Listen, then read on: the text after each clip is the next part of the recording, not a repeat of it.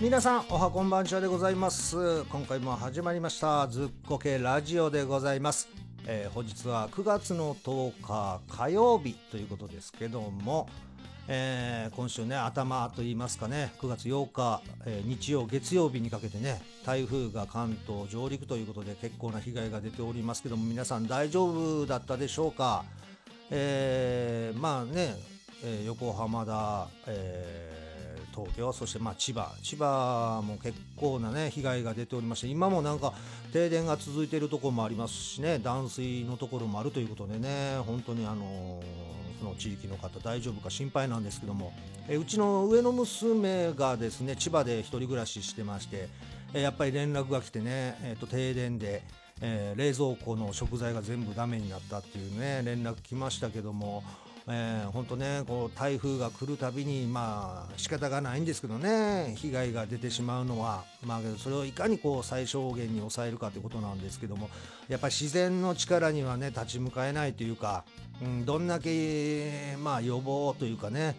えー対策をしてもやっぱりそれ以上にやっぱり自然の力はすごいなっていうのをね改めて思い知らされる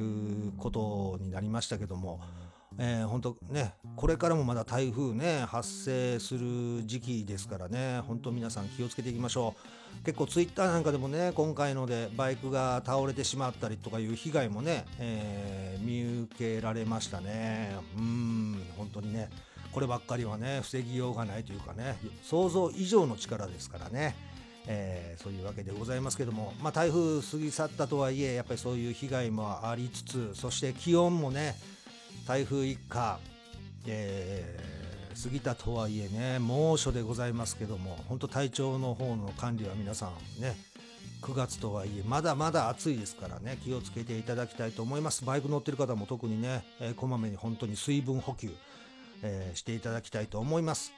さあ、えー今回はですね前回、えーバイクの日スペシャル8月ね19日、えーお送りいたしまして、えー私宣言しました通りね大阪の方に実家の方に帰省するのに、えーゼファー400で、えー久しぶりの二十数年ぶりのね下道で帰ってまいりました。その時のね、えーまあ、報告をしたいなと思っております。でその後は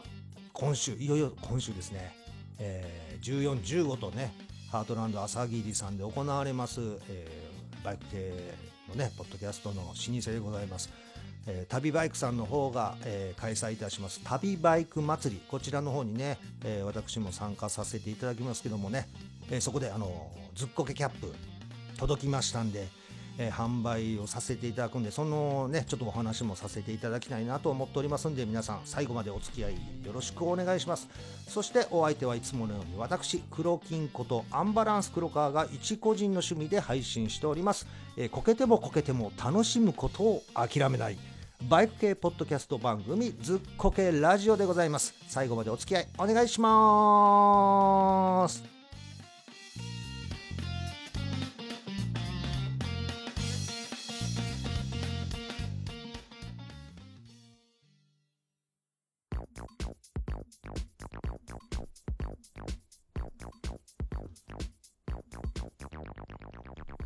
さあそういうわけでね第15回ずっこけラジオねお送りしておりますけども、えー大阪に下道で帰省したお話でございます。いやーけど今日ほんと暑いですね。昨日もそうなんですけど30都内ね36度か。えー今リビングで一応ねクーラーつけてるんですけどそれでもね効いてないような感じがしますね。いや本当はねパワフルにこう強風でガンガン、えークーラー効かせたいんですけどね。どうしても録音してるんで音が入るかなと思って一応弱くはしてるんですけどね。扇風機回すとまたこれね、えー録音のこれ音が入ってくるんで扇風機はちょっとね回せないんですけども。まあまあ頑張ってやってまいりましょう。はい。えーまあ前回ね8月19日をお送りして20日の日に、まあ、出発しますということを言ってましたけども、えー予定通り8月20日、えーアンバランスが所属します太田プロダクションねお給料日ということで行ってまいりましたお昼に。えー相方とね本当は12時に待ち合わせしてたんですけども私あのちょっとね、えーバイクにあの荷物を積み込むのにちょっと時間え、手間取りまして、1時間ほど 遅れてしまいましてね、えー、1時ぐらいに事務所行きまして、で、まあ相方に見送られ、えー、14時ぐらいですか、お昼2時ぐらいに、え出発いたしました。一応ね、えナビによると片道約510キロか、え私の実家、大阪寝屋川なんですけどもね、えー、510キロ。時間にして、えー、11時間30分ぐらいですかね、っていう表示がされてましたけど、まあ、これノンストップで行って11時間半ですからね、ノンストップで行けるわけがないからね、プラス何時間で帰れるかっていうことでねスタートいたしました。まあ平日で都内はまあそれなりの渋滞はありましたけどね、えー、まあまあ、うん、思ったよりはスムーズに走り出しまして、えー、都内抜けて多摩川渡ってもう神奈川県と。これはもう30分ぐらいで一応神奈川県に入ったのかな、えー、そこでまああ順調よく行きましてまあ最初の休憩がですねまあ、えー、この間も言ってました通りねあのまあ、出発する時もツイッターつぶやきましたけども、間々でもね、えー、ツイートをしますっていうお話をさせていただきまして、えー、本当にね、けどありがたかったです。皆さんいろいろ、え、返してくれまして、ツイッターの方で。本当にね、あれが力になるというか、えー、なんか一人で走ってるようで走ってない、なんか助けられてるなというか、見守られてるなっていうのはね、かなり力になりましたね。えー、本当にありがとうございます、皆さん。えー、で、1回目の休憩がね、えー、ツイッターでもつぶやいておりましたけども、私、えー、ザマにございます。二輪館さんで、えー、まず第1休憩ですね。これがまあ、走り出して約1時間、まあ、距離にして33、4キロぐらいのとこですね。えー、まあちょっとね、えー、水分補給しようかなぐらいの感じで、で、ちょうどね、あ、この子に二輪館があるんやと思って立ち寄ったんですけどね、えー、持参していた麦茶でね、ちょっと喉を潤しいの、えー、外にね、テーブルと椅子が置いてあるんで、そこで休憩させてもらいました。横にはね、大型の扇風機が回ってまして、ええー、まあ、ちょうど日陰にもなってますしね、えー、涼しく休憩ができましたね。まあ、これはもう本当に、ものの10分、15分ぐらいの休憩でしたけども。で、また走り出すんですけどね、えー、出てね、すぐ5分ぐらいかな、左手に今度ナップスが見えたんですよ。えー、思わず寄ろうかなと思ったんですよね。ただいや、こんなこまめにお前バイク用品店見かけるたんびに休憩したらお前どんだけ時間かかんねんってね、ちょっと自分に言い聞かせて、えー、ナップスさんはスルーしたんですけどもね。えー、まあそっからどれぐらい走ったのかな？1時間ぐらいですかね、えー、神奈川県の秦野市っていうところに入ったあたりで、えー、ちょっとね、ポツポツと雨が降ってきまして、えー、ただこう、なんていうんですか、小粒の雨が降ってきた感じなんで、あれ、大粒の雨がだだって降ってきたら、これ、ずぶ濡れなんなっていう感じはするんですけど、小粒やったんで、あ、これはそんなダーっていう降る勢いのある雨じゃないかと思いつつ、うんけどこれが長時間やとやっぱりね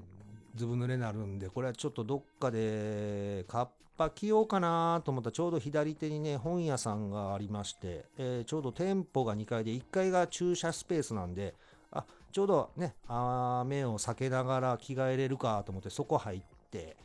えー、でね今便利ですよね。雨雲レーダーを簡単にねスマホからチェックできますから見たらあこの雨雲10分ぐらいちょっとここで待ってや通り過ぎるなっていうのが分かったんでちょっとカッパは切るのをやめて10分ぐらいそこでね休憩したんですよ。んで案の定すごいねレーダーって。ね。本当にやみまして。でまあカッパ切ずにまた再スタートということですね。えー、でその後また1時間まあ大体1時間ごとおきに止まってたのかなこうやって見たら。今のところね、えー、で1回目のまあちょっとたっぷり休憩が道の駅富士尾山っていうとこですね。これで約90キロぐらい走ったところだったと思うんですけども、これが5時過ぎぐらい、夕方の。で、まあここでね、ちょっと軽く、うん、軽食といいますかね、えー、よく休憩所にあるホットスタンド、あのー、まあ、えー、おけけペロンチョ、あ、じゃあソフトクリーム、ね、とか、フランクフルトとか売ってる売店みたいな感じ、あの、表に面してね、えー、ある売店。で食べようかなと思ったんですけどね全部閉まってるんですよね夕方5時。そんなもんなのかな？どうなんですか？平日やからですかね。昼間はやってたのかどうかちょっとわか昼間もけどやってるような感じではなかったんですよね。さっきまでやってましたっていう雰囲気もなかったんで平日はやってないのかな？うん、レストランはあるんですけど、なんかそこまでがっつりしたもん今食べんでもいいなっていう感じやったんで、ちょっと残念やったんですけどね。えー、おけけペロンチョしたかったんですけども、まあまあ、えー、まあここで30分ぐらい休憩しまして、えー、ここはなんか金太郎の発祥の地というか、金太郎誕生の地か。なんで、あの、銅像、石像ですね、えー、石でできた像。金太郎の、えー、ちょっとね 顔をじっくり見るとちょっと笑ってしまうような、えー、お顔をしておりましたけどね、金太郎の石像がございまして、で、その横にね、えー、湧き水かなあれ、金太郎の水っていうのがね、えー、ずっと流れっぱなしなんですけど、その金太郎の水が出てる台座の上にも金太郎の、まあ、置物、人形、うん、があるんですよ。ええ、で、何人か、その水汲みに来てましたね。大きいポリタンクとか、あの2リッターのペットボトルを10本ぐらい持ってきて、次々にこうね、水を入れて帰ってる方たくさんいたんですけども、まあそれを僕何気なく見てて、えー、ちょうど真横から見てたんですね。だその水が出てるところの上に、まあ、金太郎があぐらをかいて座ってるんですけど、なんか、金太郎がおしっこしてるようにしか見えなかったんですね。で、それをみんなが組んでるのを見て、なんかちょっと おかしくなって おしっこ入れて帰ってるように見えんなと思ってね。これ、あの、動画も撮ったんで、また後日ね、えー、私の旅の記録としてちょっと YouTube にアップしたいんですけど、いつアップできるかちょっとね、えー、現時点では ちょっとわかんないですけども、えー、見ていただきたいんですけどね。えー、まあけど僕もあのちょうど持って行ってた麦茶をここで飲み終えたんで、えー、私もこの金太郎のね、おしっこをいただきました。あ、おしっこじゃないですよ。金太郎の水をね、えー、ペットボトルに入れさせてもらいましてね、えー、持っていくことにいたしましたけども。あとここでね、不思議やったんが、あの、富士尾山、この道の駅富士尾山の二輪車の駐車スペースがあるんですけど、そこに案内板があるんですよ。で、その案内板に書いてるのが、バイク専用駐車スペース。これはいいんですけど、この下に、高さ制限2.5メーターって書いてあるんですよね。これ行った方は多分疑問に思ってる方言ってると思うんですけども、高さ制限、あの屋根があるわけじゃないんですね。うん。屋根があるんやったらね、その2.5やったらこれ突っかえるよとか当たるよっていう意味ではわかるんですけど、屋根がないのに高さ制限2.5メーター。で、バイクで2.5メーターってないでしょまず。いや、どんだけ後ろにあの荷物を高く積み上げても2.5メーターまで積まないよね。いや、危ないし、そんな高く積んだら。バランスも悪くなるしね。あの風の抵抗もすごい浴びるしだってバイクにまあまたがってね座った状況で高さ後ろ例えば2.5メーターだったら自分の頭をはるかに超える高さでしょありえへんねんなと思っていやで帰ってきてこれネットでも調べたんですけどやっぱり僕と同じようなことを思ってる方がいましてえっ、ー、とね、まあ、とある方のツーリングブログに同じような内容、な、なんだこの高さ制限はみたいなこと書いてあったんですけど、これがね、うんとね、2011年に書かれたブログやったんですよ。だからもう8年前、もうそんなとこから、ね、その案内板が立ってたんですね。なんやねん、もともとあったのかな、屋根がっていうね、すっごい気になったんですね。これもし知ってる方いたら、あの、番組の方にぜひね、えー、メールかメッセージいただきたいなと思います。これもね、一応写真撮ってますんでね、ブログの方に、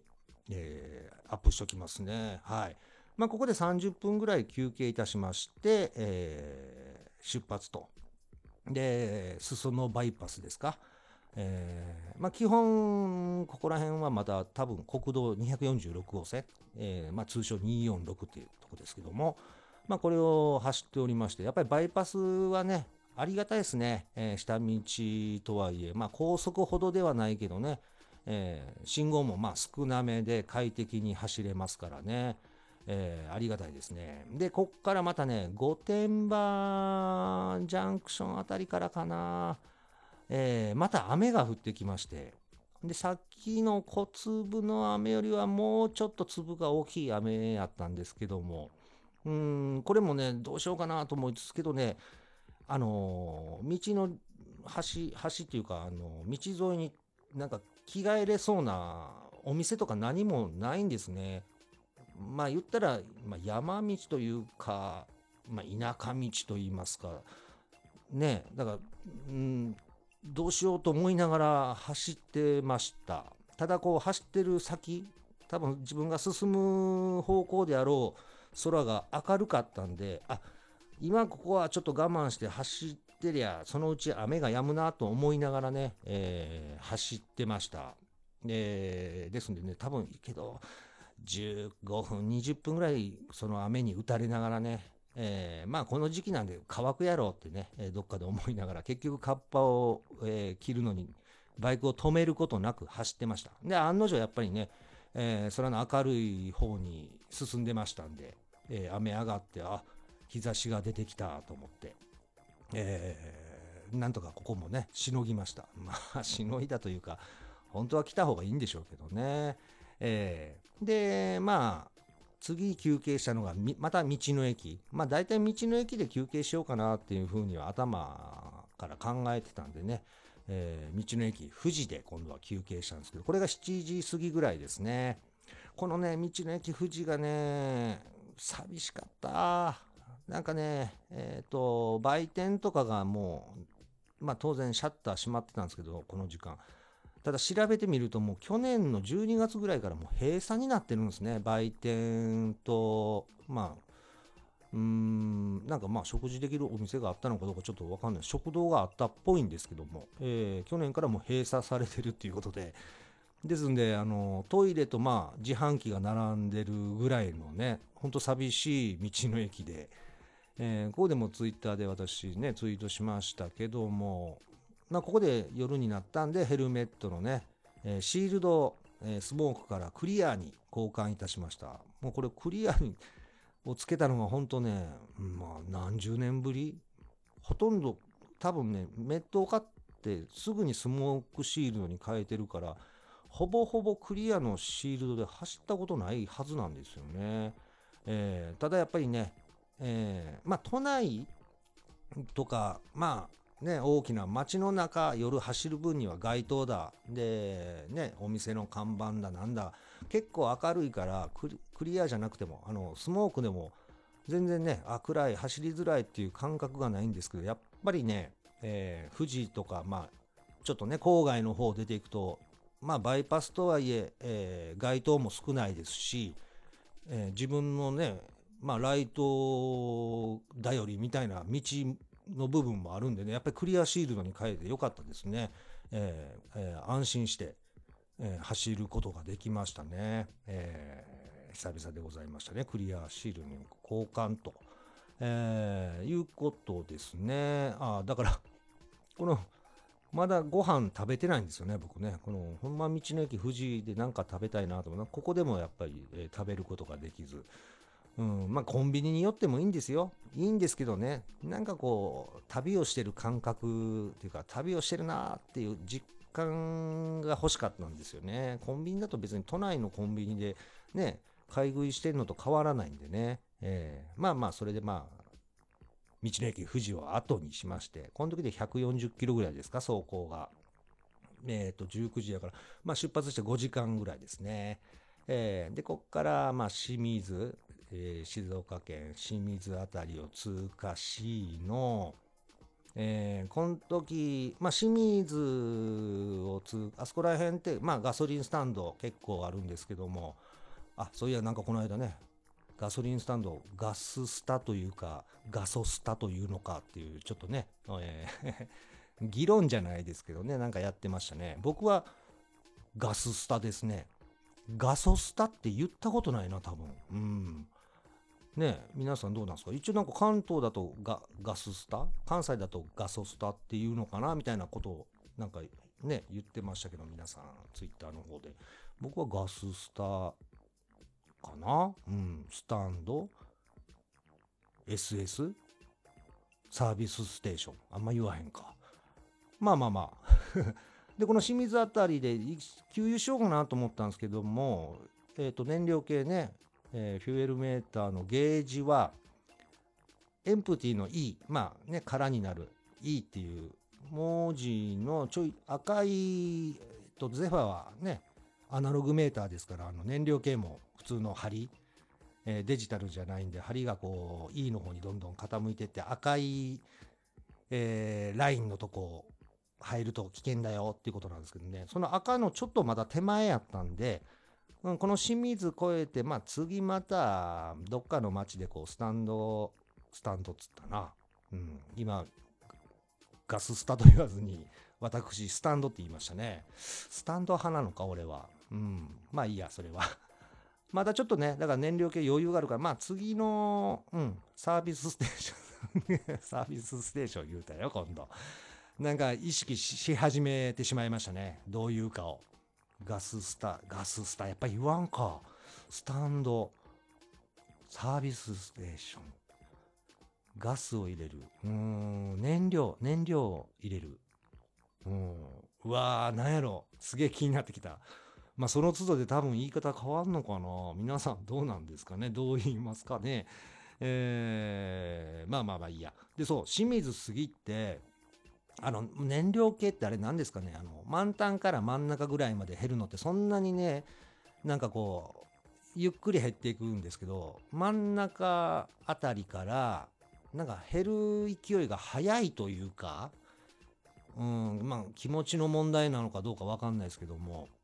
そのね、エンプティ、E のマーク、その赤い部分の手前やったのが、そっからね、減りがすげえ早い気がして。で、また、ガススタが出て、ガススタ言うたね、今度はね。今ガススタって、もうど、どうでもええわ、そんな話。さっき進めっちゅうに。えっ、ー、と、そう、えー、出てこないんですよね。燃料屋さんが。いろんなね、そのまあバイパス走ってて、えー、次なんとかっていう、まあインターチェンジというか、あのね、えー、街何キロとか出るんですけども、じゃあそこまで行ったら、ね、えっ、ー、と、GS が出てくるんかなって思ったけど、全然出てこなくて、でも、いよいよその赤い本当にね、危ないよっていう赤い最後の方まで針が来たんですよ。もうこれは、まあ言ってもね、まあまあいいですよ。エンジンがゴボゴボ言い出して止まっても、まだ言ったら予備タンクあありますから。まあけど、なんかそれにね、手間取るというか、まあ早めに、まあ燃料コックを切り替えてもいいんですよ。予備タンク用にね、してもいいんですけども、やっぱりごぼつく前に入れときたいなっていうのもあったんですけども、いけどもいけども出てこないんですよね。で、もうこれやばいと思って、えっ、ー、とね、西郷インターチェンジっていうところで、えー、そこをバイパス降りたら、まあ、掛川市内の方に行けますよって案内案内案内板で、あ、もうここ降りて、その掛川市内の方向けゃあるかと、えガス屋さんが。と思ってもうそこでもう最後インターチェンジでバイパスを降りたんですね。えー、で、まあ、掛川市の方、まあ、もうあれは市内なのかな？わかんないですけども、遠くにちょっと掛川城がライトアップされてね、まあ、心に余裕があればね、うわ、掛川城綺麗やなーなんて思えるんでしょうけども、こっちはね、早く入れたいから、燃料を。えー、まあ、そんな気持ちはなかったんですけど、で、もうコンビニにちょっとね、えー、泊まりまして、で、ちょうど横に地元の車、買い物しに来てたおじさんがいたんで、ちょっと声をかけまして、すいませんと。あのー、ちょっと今、燃料屋さんを探しまして あかん、気になってしゃあない。ガススタ、うん、ガススタ、えー、ガソリンスタンドを探してるんですけども、って言ったら、えー、まあ、近くありますよってあのあちなみに僕、まあ、バイパス今降りてきたんですけど言ったらどっち方面に向かってんのって言われたんでまあまああの大阪に向かってるんですって言ったらいやいやもうちょっと走ったらあるよって言われたんですよね。えー、だから僕あそこ最後インターチェンジで降りずに普通に走ってたら5分ぐらいしたとこにあったらしいんですね。えー、ただもうね、こっちとしてはもう不安で不安でもう降りたわけですけども、まあそうやって教えてもらって結局バイパスに戻って、えー、言われた通り先進めばあったんですね。えー、エネオスさんが出てきましたよ。えー、まあそこで1回目の給油でございます。はい。ここまでで走行距離が何キロかな ?200 多分4、50キロぐらいかな。まあそれで11リッターか12は入ってないのかな。ちょっとね、わかんないです。覚えてない。多分燃費とし、けどね、今回燃費あの行きと帰りで燃費を比較したんですけど行きでね、えっ、ー、と燃費がリッター22キロうん帰りがリッターじゃあ行きがリッター20か帰りがリッター22で平均多分 21. 点何リ何キロなんですよねやっぱりバイパスなんであの普通の一般道よりかはまあ高速に近いというか信号が少ないんでえー、あまり変わらない高速と言うほど、えー、言うほど、じゃあ言うほど、言うほど、はい。まあどうでもいいや。そう、あの、まあ、ゼファー、僕のあの、キャブをね、あの、ダイノジェットっていうキット組んでるんで、えっ、ー、と、燃費はやっぱり良くないんですよね、ノーマルに比べると全然。あの、ジェットニードルとかもね、えー、細くなったりしてあの、まあ、結局は燃料多めに吸ってで多めの空気を吸うっていう風になってるんで、まあ、燃費はもう下がってるのはもう仕方がないんですけどねあんまりその大阪に向かうこの下道、まあ、バイパスをほぼ使ってますけども、うん、帰りのねずっと高速のとあんまり変わらなかったっていう意外でございましたね。ええで、そこで給油してもらって、まあ、ちょうどそこのお兄ちゃんにね、声かけられまして、あの、どちらまで行くんですかって言うから、大阪まで、つって。あ、じゃあ、この後高速乗るんですかって。いえ、このまま下道で、つったら、ええ？ー、なんて言われましたけどね。えー、けど、綺麗に乗られてますね、なんて言われたもんですから、いやいや、これあのね、あの、夜で暗いからこうやって綺麗に見えるかもわかんないですけども、明るいところに行くと、まあそこそこボロボロですよっていう風なね、えー、お話をさせていただいて、で、そのお兄ちゃんもなんか、えっ、とね、えー、ペケ JR、あ、ペケ JR、うん、これもね、言い方、地方によって違いますね。えー、ペケ JR ね、ヤマハのペケ JR の1300を今、ちょうど直してるんですっていうね、話をしていただいて、えー、してきまして、うん。ああ、じゃあ頑張って直してくださいねっていうね、えー、僕の心ない、え返しやったんですけど いや、そんなことないですよ。ね。えーネイキット、同じネイキットですからね、えー、頑張って直していただきたいと思いますけども。で、給油を終えて、また走り出しました。えー、そして、ここら辺、うん、ずっとバイパスなんですけど、あの、どこでどう、どのバイパスかがもうちょっとわかんないですね。多分、えっ、と、まあ、精神バイパスとか、浜名バイパス、潮見バイパスとかね、えー、どこでそのバイパスが切り替わってるかもちょっと気づかないぐらい、で、多分二十数年前走った時、ここ通ったかなっていうバイパスもあったんで、多分二十数年の間に新しいやっぱりバイパスもできてるんでしょうね。ここなんか走った記憶ないなというところが、ところどころありましたけどもね。ええ。そして次、休憩がまたこれ、道の駅にしましたね。えー、道の駅、塩見坂というとこ。もうこれはほとんど静岡の端。もうちょい行ったらもう愛知県というとこなんですけども、えー、そこで休憩しようということで入ったんですけども、これまでのね、休憩、えー、まあ、座間二輪館から始まり、まあ、雨宿りは別としてもね、富士大山の道の駅、あと富士とか、どこもバイクが止まってませんでした。僕一人だけ、僕一台だけやったんですけども、えー、初めてこの塩見坂道の駅、えー、ここでようやくね、えー、駐輪場にハーレーが2台止まってまして、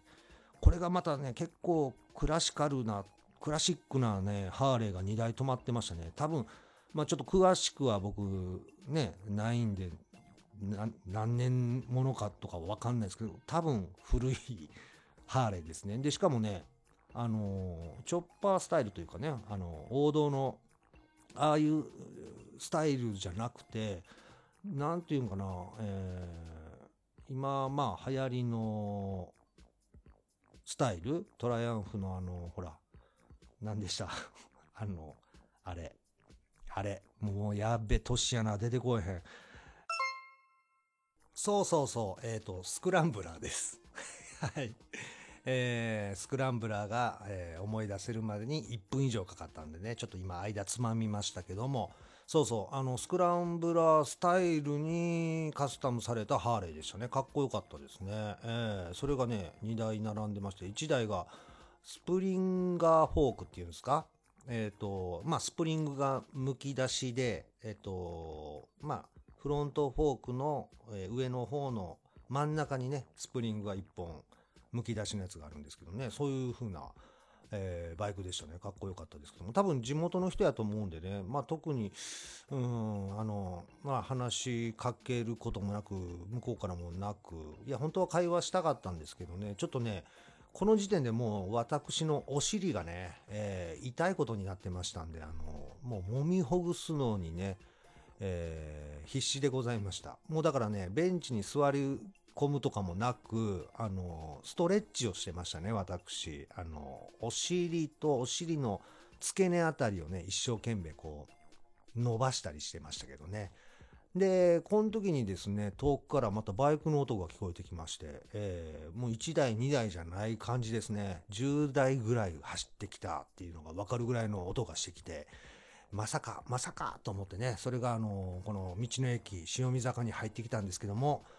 やっぱりね、えー、深夜の、まあ、11時ぐらいやったのかな、11時前かな、えー、えー、と、珍相談が15台近く、えー、入ってまいりまして、えー、大変賑やかにね、えー、なりました。それまではね、こう、シーンとしたね、この、いい感じのね、夜のオアシスみたいな感じやったんですけども、えー、大変賑やかになりましてね、えー、これはゆっくり休憩できへんなっていうことでね、えー、まあ、なんなんでしょうね。えー、チンソーダン止まってからもね、えー、吹かすことをやめないっていうね、えー若いってすごいなってちょっと思いながらも、まあまあまあそこそこの休憩でまあじゃあ出ようかなと思って、で、あの、こっからですね、あの、インカムはつけていってたんですけど、ここまでインカムは一切使用していませんでした、私。えー、というのも、まあ、まあ、明るいね、時間、昼間なんかはほら、風景とかをね、あの、楽しみながら走れますけども、えー、まあ夜になって、もう、まあもう夜で、もう深夜ですけども、ぐらいになってから、あの、ポッドキャストを聞きながら走ろうっていうのは決めてまして、えー、ちょうどね、まあ、夜11時、うん、これからひょっとしたら眠たくなるのを防ぐためにもと思いまして、こっからね、えー、インカムを活用すると。うん。で、ちょうどね、その前日がバイクの日で各番組ね、えー、一斉にアップしてくれてましたんで、え、まずはね、旅バイクさんを聞きながら、えー、ね、よっこさんがゲストに出られてましたけどもね、えー、北海道でね、怪しい お宿のね、気になる方はぜひ旅バイクさんの方聞いてください。えー、それを聞きながら、うわ、そんなとこ泊まりたくねえなーなんてね、えー、思いつつ、なんか、けど、こう、怖いものを見たさ、うん、ちょっと行ってみたい気もしながら、みたいな感じでね、えー、聞きながら走ってました。で、もうすぐ愛知県ね、突入いたしまして。で、旅バイクさん聞き終わったんで、まあ休憩じゃないですけど、一回止まって、えっ、ー、と、ちょっと次何しようかなと思って、えー、次は女子バイクさんねえー、を聞きながら今度はまた走り始めまして、えー、この時に多分ね、1号線の一応バイパスからなんか多分23号線？国道23号線のバイパスにどっかで、うん、あのー、切り替わってたようですね。ちょっと僕もうる覚えなんですけど、ここら辺は。はい。で、女子バイクさん今度聞きながらね、えー、K さんが楽園会の K さんがゲストで、まあ、イクさんがいないことをいいことに盛り上がりの えー、これ気になる方は女子バイクさん聞いてください。はい。えー、で、走ってまして、えー、で、ちょうどね、女子バイクさん聞き終わった頃に、ちょっとやっぱりね、えー、睡魔っていうか、まあ、ちょっと眠たいなっていう感じにもなったんで、ここらでちょっと仮眠を取ろうということでね、えっ、ー、と、愛知県のあれは何なんですかね、場所的には、けども三重の三重県のちょっと手前のコンビニに寄りまして、えーまあトラックなんかも数台止まってみんな寝てるような結構広い駐車場のコンビニやったんですけども、えーまあもともとサークル系やったんですかね、えーファミリーマートになってましたけども。そこで、えー休憩でうんとねそうここまで何も食べてなかったっていうことにね気づきまして。結局コンビニで食べるというね、えーどん兵衛とおにぎりを食べましてイートインスペースがあったんでね。で外に出てからそんなにねこの時夜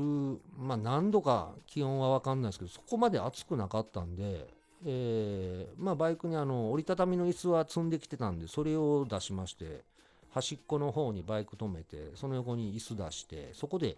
1時間ちょっと寝たのかな。うん、えー仮眠をしました。まあ熟睡はしないですけどね。まあ目も疲れてますからやっぱり深夜走るとあの結構ね目が疲れますよね。あの昼間以上に神経使ってるっていうのもあるんですけども。やっぱりねあの落下物とか、まあ、当然、まあ、動物が飛び出してくるっていうのもね、えーありえるから怖いんですけど落下物がないかどうかを結構ね神経使いますね。夜中ああいう道やと。街灯が少ないところやと。でバイパスなんでねあの場所によってはえっ、とどこでしたっけ？浜田浜名バイパス？浜名湖の。あそこら辺なんか多分80キロ制限なんで、まあ、そこそこねいいスピードで走ってるんで木材でも何でもね乗り上げたら転倒の恐れがありありますからね。結構ねそういう意味じゃ神経やっぱり夜中走るのは使いますからね。まあ目を閉じて、えーまあ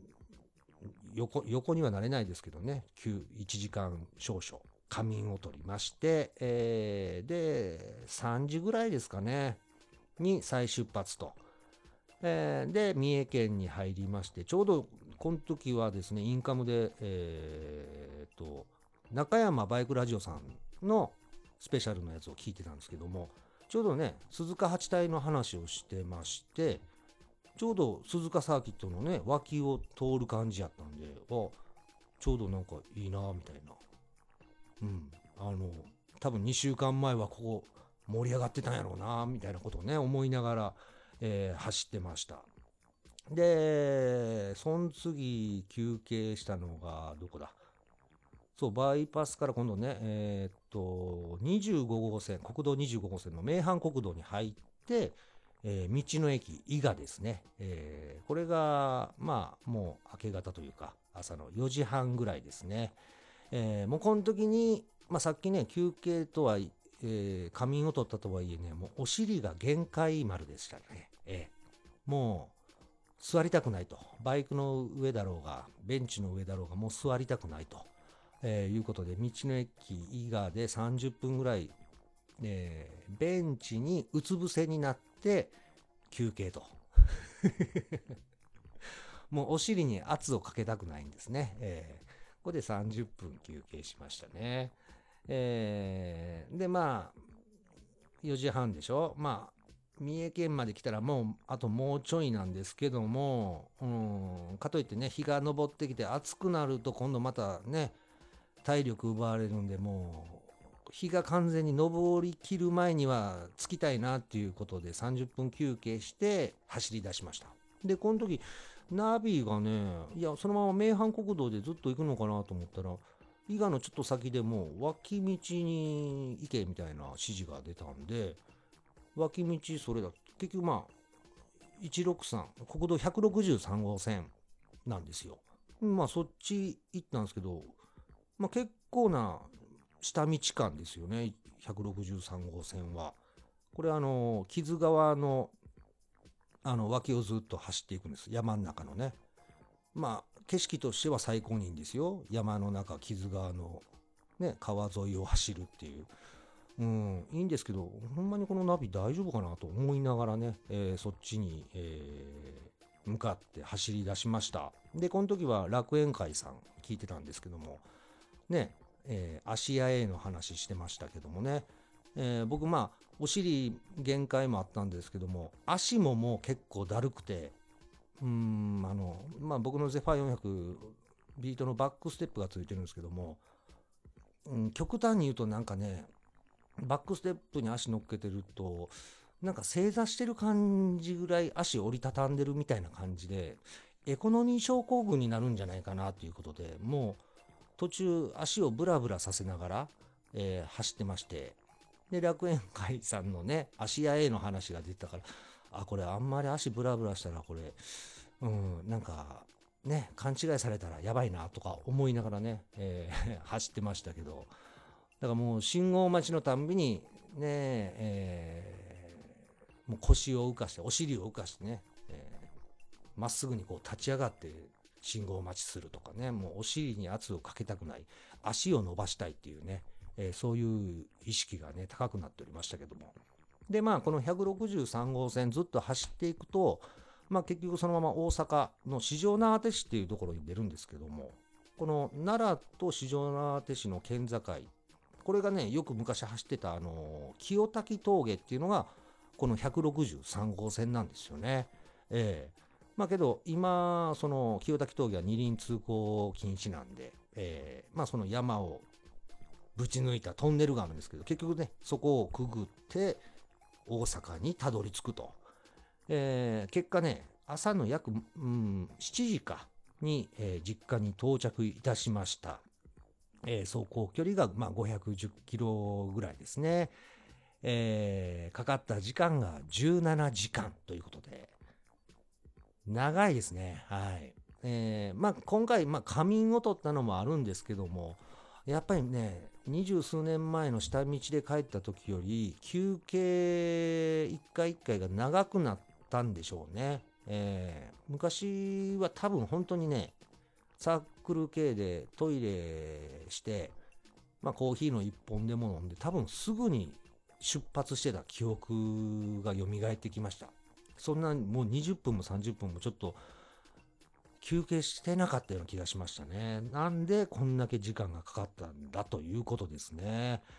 えー、まあ結果としてはもうこれは皆さんにはおすすめできません。はい。高速使った方がいいです。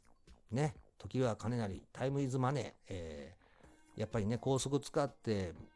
短い時間でというかね、たあのーで行った方が現地着いてから時間を有効に使えると、えー、いうふうに思いましたね。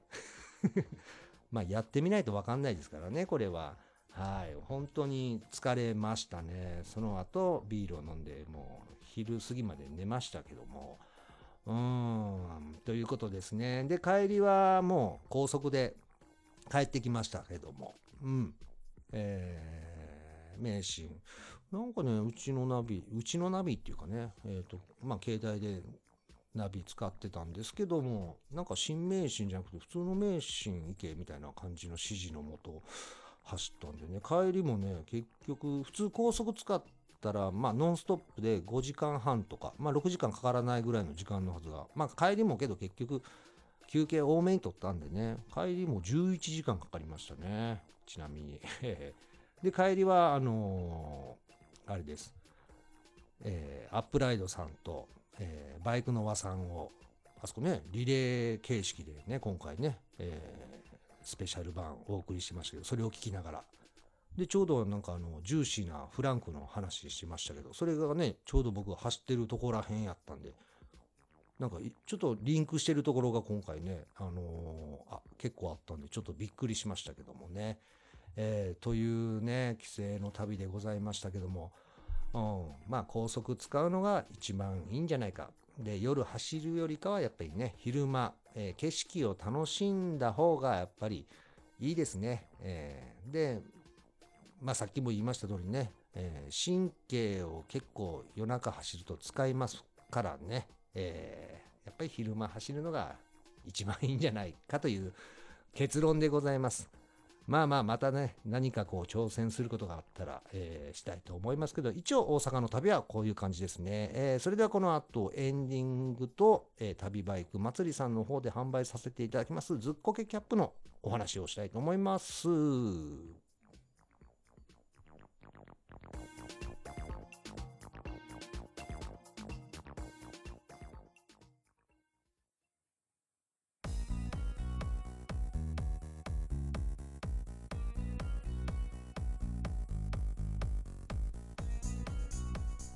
えー、それではね今回の配信も、えー、最後となりましたけども先ほども言いました通り、えー、この今週末ですね1415で行われます旅バイク祭りさんハートランド朝霧でね、え開催されます。こちらの方に、え私も参加いたしますけども、えずっこけキャップが出来上がってまいりました。はい。えー、先週ですかね60個が届きまして、えー、早速嫁にバレまして、えー、すごい品種買っております、えー、言葉では言われなかったんですけども目がね、えー、どうすんのあんたこれ？何してんの？みたいな感じのね、えー、目つきで見られましたんで。でね、あのー、ちょうどこの14、15、うちの、あのー、まあ、奥さんも休みやったんで、一緒にどう？って声をかけてたんですよ。で、当初、あ、行ける？みたいな感じやったんで、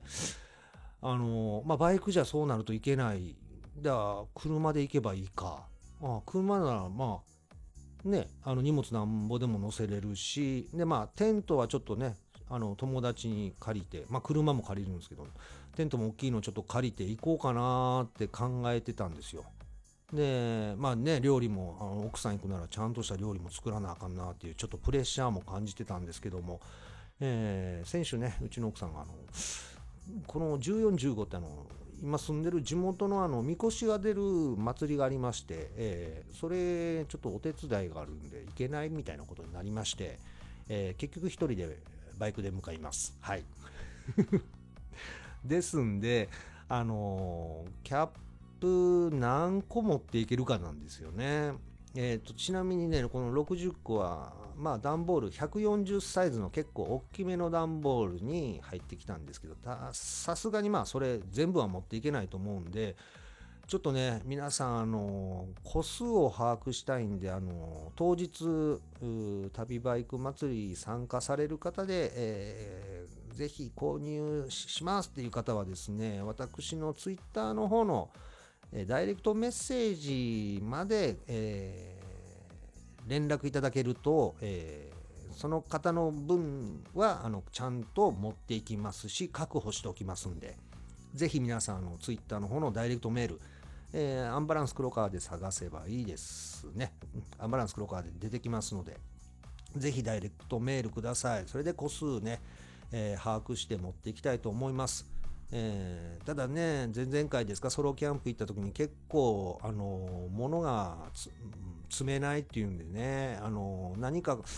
キャップを入れるために、まあ、タンクバッグなのか、サイドバッグなのかっていうのをちょっと悩んでまして、ツイッターの方でもね、あの、つぶやいたんですけども、まあ、皆さんね、意見いただいてありがとうございます。タンクバッグでいいんじゃないかっていう話もあるんですけどもね、それをちょっとだから、うーんと、アマゾンでポチるのかどうか、もう今日、今から買いに行ってもいいんですけどね、個数がちょっと把握できないんで、えー、まあ、なんせ、あの、買いますって方、えー、悩んでる方でもいいです。うん。まだ買うかどうかわかんないけどっていう方でもいいんでね、ぜひダイレクトメッセージをいただきたいなと思います。で、販売価格がもう税込み3000円でお願いしたいと思います。えー、で、当日購入してくれる方には、あの、ずっこ系ステッカー、まあこれあの、春の東京モーターサイクルショーでもお配りしたやつ、同じやつなんですけど、これをね、えー、2枚プレゼントいたします。はい。えー、こちらのステッカ